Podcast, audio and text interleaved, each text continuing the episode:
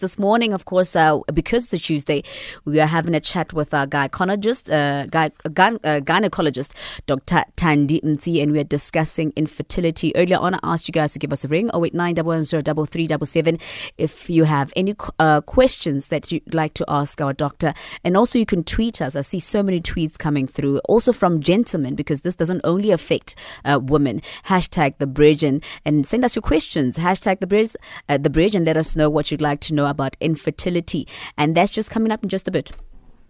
All right, as mentioned earlier on, we are having a chat with our doctor, gynecologist, Dr. Thandi Mtsi, and we are talking about infertility. Now, in November 2009, the World Health Organization officially recognized infertility as a disease.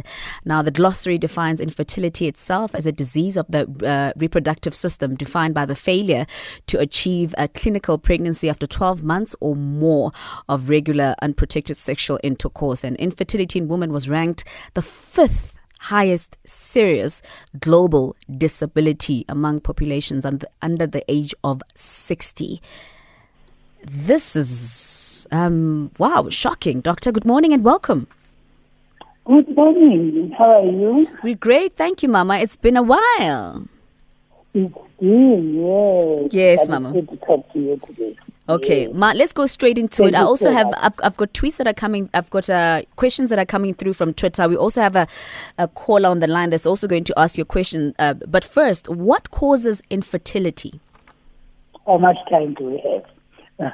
We've got we've got Yeah, quite a bit. Yeah, it- it's, it's, it's very difficult to summarize all the causes of, of infertility Sure. within a short space of time. Mm. But uh, I'm going to try and, and, and you know and, and bring it closer to home. There will be some things that I cannot mention because of time of the time. Sure, Mama.